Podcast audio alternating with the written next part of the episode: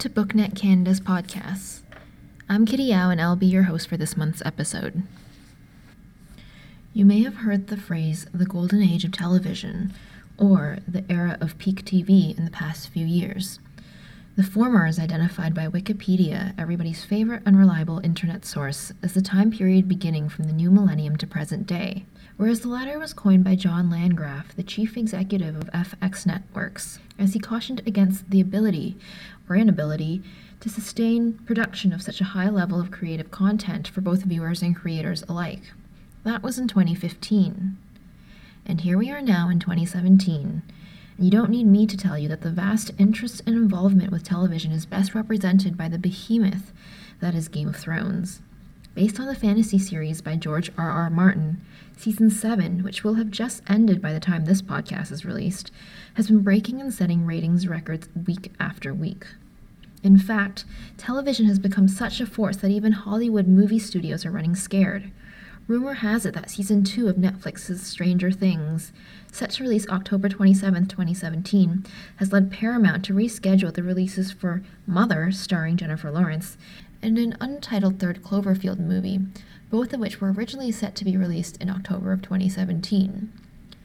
Without a doubt, television is on our minds and in our line of sight, and thus inspired by the countless fantastic television shows which keep us up all night long, we decide to explore the influence of television adaptations on their source materials the books they're based on.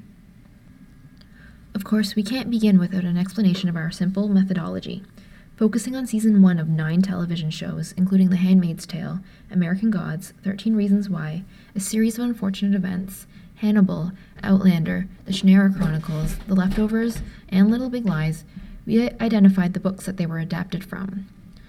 Then, weekly sales units of the print editions were identified and compared for a 24 week period, exactly 12 weeks prior to and including the Canadian premiere date of the series, and then 12 weeks immediately following the premiere. We took this 24 week period and compared the numbers to the same timeline exactly one year prior. For television shows adapted from series such as Lemony Snicket's A Series of Unfortunate Events, we focused on the books that the adaptations are specifically based on, in this case, the first four titles in the series, not all 13. Need more information? Check out our graphs and additional details on our methodology in our accompanying blog post. On to our results. Was there an influence? The short answer is a resounding yes. Not only did all of the adapted books we looked at see an increase in sales compared to the same time frame one year prior, but all the titles also experienced a positive percent change following the premiere week. These sales were uncharacteristic to the overall market during the season, meaning that they were likely influenced by the release of the television adaptation. Specifically, American Gods and the Shannara Chronicles both saw sales peaking the week of the premiere date, whereas all the other titles, with the exception of a series of unfortunate events, observed peak sales several weeks following the premiere date. Now, why is this the case? Do people wander into bookstores looking to buy the book for an adaptation they've seen? Evan Munday, children's author and community manager at Type Books, has his thoughts. I mean, they'll ask for books that are TV adaptations. It's not that people come in and say, "Oh, I saw this television series. Is there a book that it's based yeah. on?" So much. It's more that people are coming in talking about looking for books that they wouldn't be. I mean, if 10 people come in on, on a week looking for like the handmaid's tale whereas before the t like a year before no people or maybe one person obviously it's the tv adaptation that's bringing those people in or maybe a few other things but like usually it's them but uh, at our store at type it's like very particular so like the people that are coming for adaptations it tends to be pretty particular so it's not like i said like not a lot of people came in looking for 13 reasons why not a lot of people came in looking for a series of unfortunate events. A ton of people came in looking for The Handmaid's Tale. Um, uh, outside of TV, like mo- even movies, they're not necessarily the ones that were kind of the biggest movies. So we had a lot of people coming in looking for My Cousin Rachel, which is a Daphne du Maurier book, and like not a huge movie by any stretch. Um, we had a ton of people coming in looking for. I mean, we put it front and center too, but um, the book uh, I Am Not Your Negro by James Baldwin. A ton of people, at least among the audience that comes into type, saw the documentary and kind of came in interested about James Baldwin, but also that book, but also his other works as well. Um, so, I mean, there are people that come in uh, looking for certain adaptations for sure. Inversely, do retailers increase discoverability by placing specific publicity efforts around adapted titles? Uh, typically, Type does not do overly elaborate sort of marketing or publicity around books that have recently been adapted into television programs. Uh, I mean, we'll do kind of minor things. Usually, if a book is, or a book is, the adaptation is just about to come out, we'll put the book kind of, maybe we'll put it out on display where it's been kind of spine out before that point. So we might put them face out on the shelf, or we might even put it out on a display table, just based on the fact that people are talking about this book again, or people are interested in that book. And that's usually kind of as far as it goes for the most part. Uh, later this summer, one thing that I've suggested to Types owners is that for most of the summer, we've had kind of a Canada display with a lot of Canadian books. And closer to the end of the summer, what I've suggested us doing is doing a display of brand new and upcoming TV and film adaptation books. So a lot of the TV adaptations, things like things that have just come out, so like The Glass Castle, uh, but also stuff that's coming out that people are talking about. So things like It. Uh, I mean, a lot of them are movies, Murder on the Orient Express, but also television shows like Alias Grace, uh, Sharp Objects. Uh, so we're hoping to have a display of stuff because that is something that people come in and ask for. Several titles, such as The Handmaid's Tale and American Gods, saw sharper increases in sales approximately one to two months prior to the series premieres. Is this due to the need to read it first? There are like two people, there are two kinds of people that come in, and some of them are really insistent on reading it first. Uh, but I would say just as often or more often, people get intrigued by the show and then want to see the source material afterwards. Um, yeah, it really depends. I think it. I would say among juvenile readers, I think a lot of them come to the material through the TV show or the, in some cases, movies first. Uh, so a lot of times, like a series of unfortunate events or 13 Reasons Why, they'll see the show and then come in the store to see like what the book it's based on, or if they're looking for a book. A lot of times, what happens is their kids who come into the store and they don't know what to read next, right? Or oftentimes they don't really read very much at all. And so their parents are like, no, you got to get a book. And so they'll see something like, oh, I recognize that from TV or recognize I watched some of that and it was pretty good. So let's maybe it's the book will be similar. Um, I think a lot of adult readers tend to want to read the book first. So you see a lot of people like, uh, the Tale just started and I, I need to read the book before it gets too far along. And it's like, I don't know. I don't know why, but people feel that way. I confess, I'm one of those adult readers who have fallen into the read it first pit. I finally read American Gods after hearing about the series premiere in Canada, having put it off for years. Whether or not my experience with the television series was disappointing remains to be seen because I actually haven't watched it yet. Would that have changed if I hadn't read it first? Possibly. Evan has his thoughts.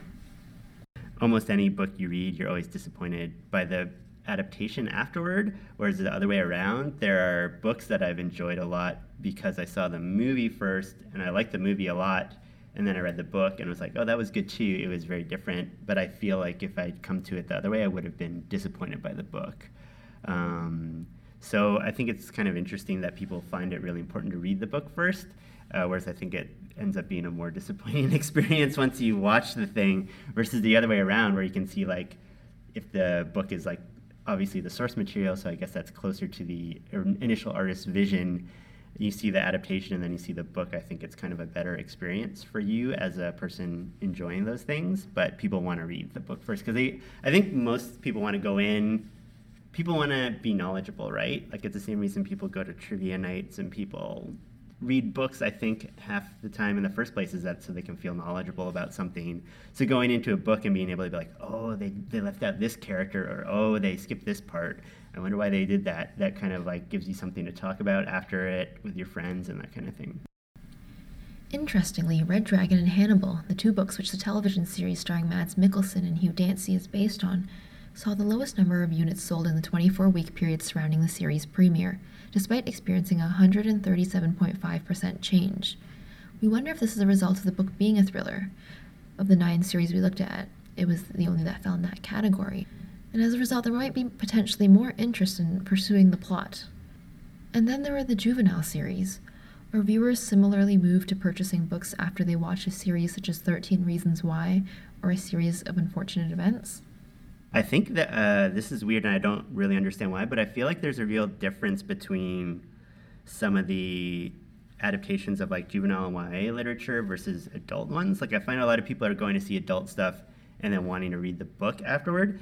And I don't, at least at our store, like we brought in a lot of 13 Reasons Why. I did not see, like, we sold some, but it wasn't like a huge pickup as opposed to some of the other. And there are a number, there could be a number of reasons for that.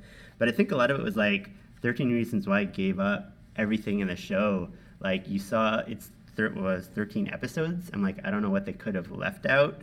Whereas other stuff, it's kind of like, oh, I'm sure they left and changed things. Handmaid's Tale, it's now over 20 years old, so obviously some things were changed to sort of match the times. Um, but I think like there's not, in some cases, even with a series of unfortunate events, I feel like people see it and don't feel the need to go to the book always, uh, because a lot of what is in the book has been portrayed pretty faithfully on the screen.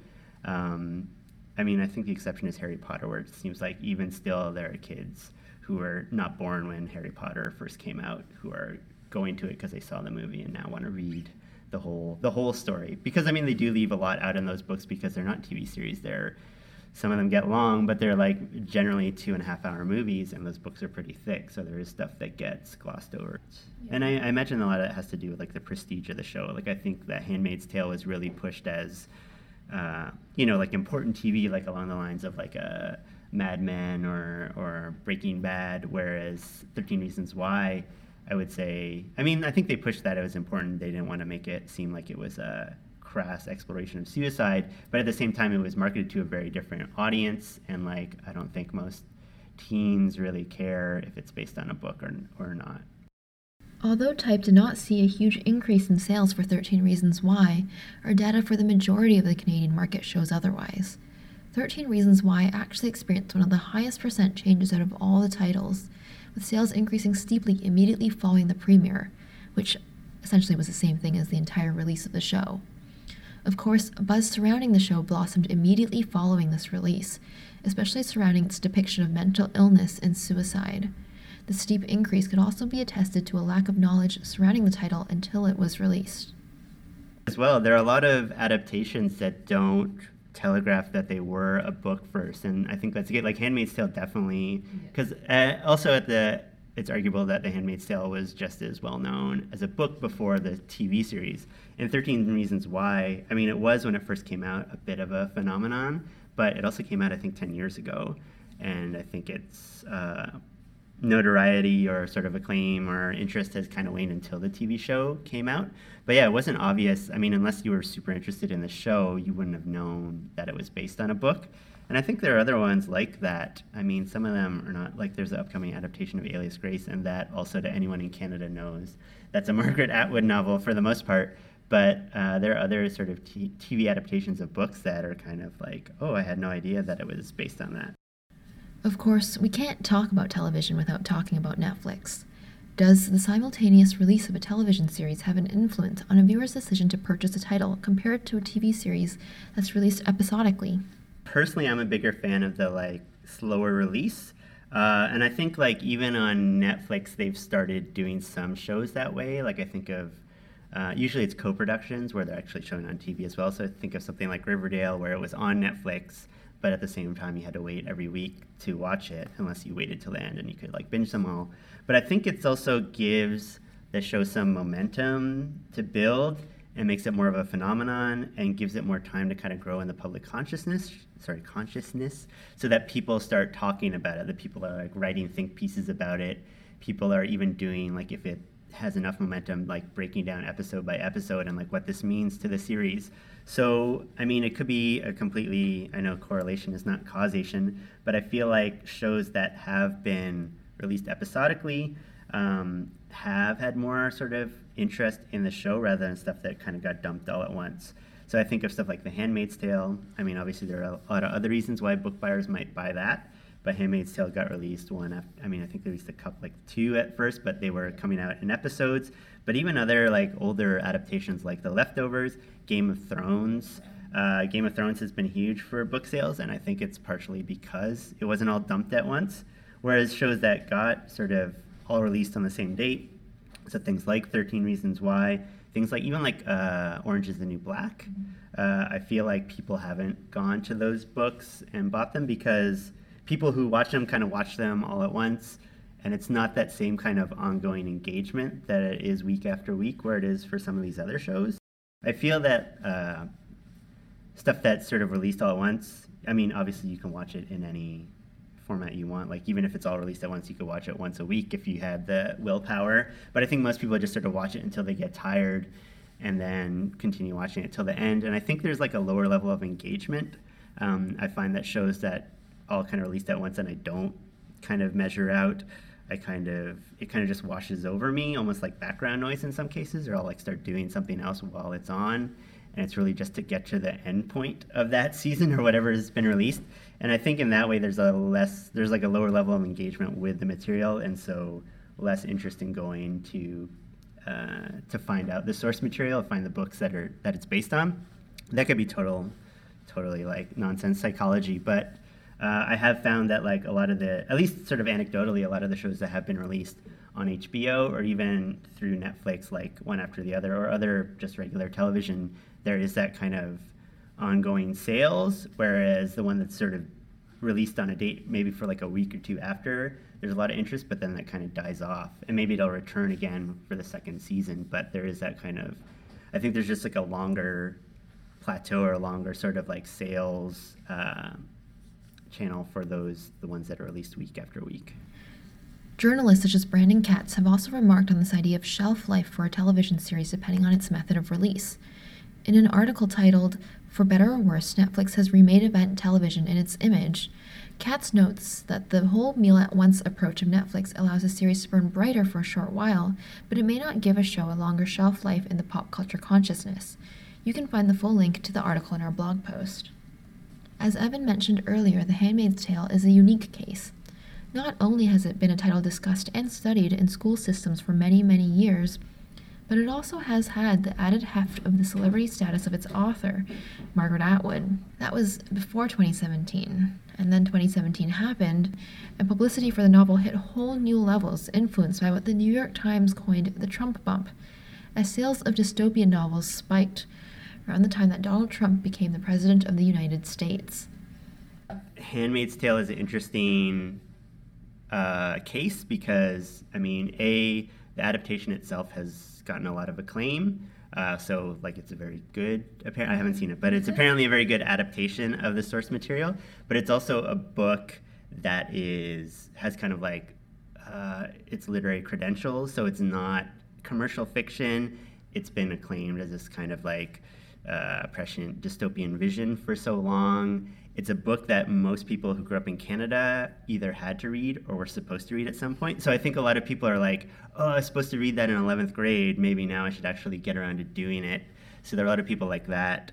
Um, but also, I feel like it's also a book that also taps into the the zeitgeist, right? So in addition to Handmaid's Tale at the store, we're also selling a lot of books similar to Handmaid's Tale that don't have current adaptations. So stuff like Brave New World, stuff like uh, uh, It Couldn't Happen Here, uh, stuff like um, 1984. So those are also selling pretty regularly. So the fact that you're kind of tapping into this kind of modern uh, re- real dystopia in the US, at least as some people see it, and you also have a television adaptation that's happening at the same time. It's kind of this perfect storm of everyone is interested in yeah. The Handmaid's Tale again.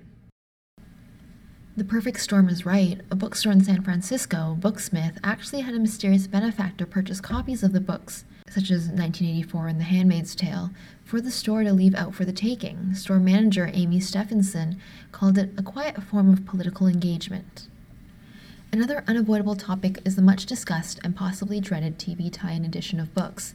With the exception of 13 Reasons Why, which saw 35% of sales from the TV tie in edition, all of the series we observed which had tie-ins published saw sales of the tie-ins of more than 50% of the total sales during the 24-week period. Of course, people may not be buying these editions because they like them. Not only may the TV tie-in editions be priced at a lower price point, as they're usually paperbacks, but they may also be placed and made available in different retail locations compared to the other editions of the books. Therefore, there's a chance they reach a broader or simply just different audience. And then there's a discussion of stock. Do bookstores stock specific covers of a title? Usually we don't. I mean, we have a number of books that are based on TV adaptations, and we try to get, if it's available at all, the ones that are not the movie tie or movie or TV tie-in covers.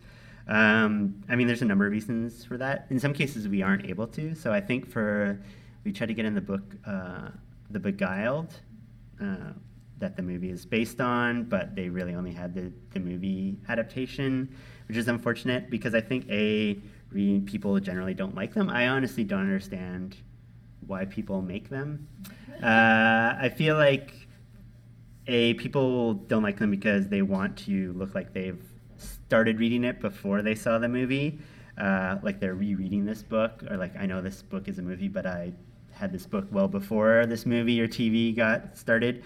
Um, so I feel like people don't want to be seen reading one that has like movie stars on the cover uh, or TV stars on the cover. And also, I think those covers are often like a bit lazier. Like I think they're obviously they're designers who worked hard on them, but I think there's less thought put into them. It's more just like we're definitely going to have to use this image or one of these three images, and then we'll figure out like something interesting to do with the the type. But it's not like where it's a book and it's like you have to read the book and figure out better ways to represent it. Instead, it's just like, well, we've got these stars, we want to put them on the cover. So I think the like they're not as necessarily well designed, and I think for that reason they don't sell as well, or that people come in looking for not the tie-in editions.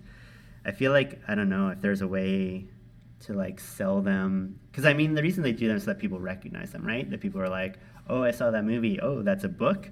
But if there a way you could like tear away the cover once you bought it and reveal like the old cover underneath, I feel like that would be a huge innovation. It'd truly be a great interactive innovation. Just out of curiosity, we wondered if Evan had ever encountered a customer who specifically requested a TV tie in edition. No. Well, I guess we, and people in general, are not fans. And finally, having talked about all these television shows and the great books they're based on, I couldn't resist asking Evan if he had to choose, would he rather his favorite book be made into a TV show or a movie? No, as an option was provided much, much later. It really depends. Like, I think the best, with that, some exception, the best movies that are made from books are made from like short stories or novellas. Like, there's so much. Novels are better suited to television, and like now we're getting to a point where a lot of novels are being adapted to television series, which is great. But I think a lot of times they're trying to cram too much into uh, a short time period for, for a movie, and so a lot of important stuff gets left out. So I think a lot of the best movies are made from like short stories or novellas or very short novels. Um, whereas like people are trying, always trying to make you know like Anna Karenina into like a movie, and like that the book. Have you seen how big that book is? Like, why do you think that makes sense in a two-hour time slot? Uh, so if it, if it was like one of my favorite TV shows and they said they were making, or one of my favorite books and they said they were making it into a TV show, if it was a novel, I think I'd be kind of more relieved. Um, also, I feel like, I mean, this is a, I don't think a, it's an opinion that other people have mentioned before, but I think a lot of times the best TV series and the best movies come from either bad or sort of like non, sort of just like inoffensive uh, books. So I think like the better the book, the harder it is to make a good adaptation of it because people come to it with so many adaptations. Whereas if it's a book that like a lot of people ignored or most people think like, oh, that wasn't very good, you have the chance to like really kind of highlight certain aspects, really kind of I think there's so much more you can do with the adaptation of a bad book. And I think some of the better sort of movies and TV shows have been made from like kind of questionable uh, source material. Um, so like I would prefer if a lot of the books I really love get never get turned into movies or TV shows. No, no is an option. Yeah, uh, and they just sort of like adapt like really bad books or books I don't like at all, uh, and maybe I'll really love the the movie or TV version of it. Um, but I mean, at the same time, I don't think a bad adaptation has really made me dislike the book if I really love the book. So there you have it. With television still going strong, we'll have to look forward to enjoying the fantastic adaptations of questionable books and the less than perfect adaptations of the books we love. Regardless of the quality of the source material or the adapted material, our data shows that sales are likely to be positively influenced, which is still a win. Thanks to Evan for joining me for this month's episode. For more information and to check out some great graphs, find our blog post on the BookNet Canada blog at booknetcanada.ca/blog. We gratefully acknowledge the financial support from the Government of Canada through the Canada Book Fund for this project. And as always, thanks to you for listening.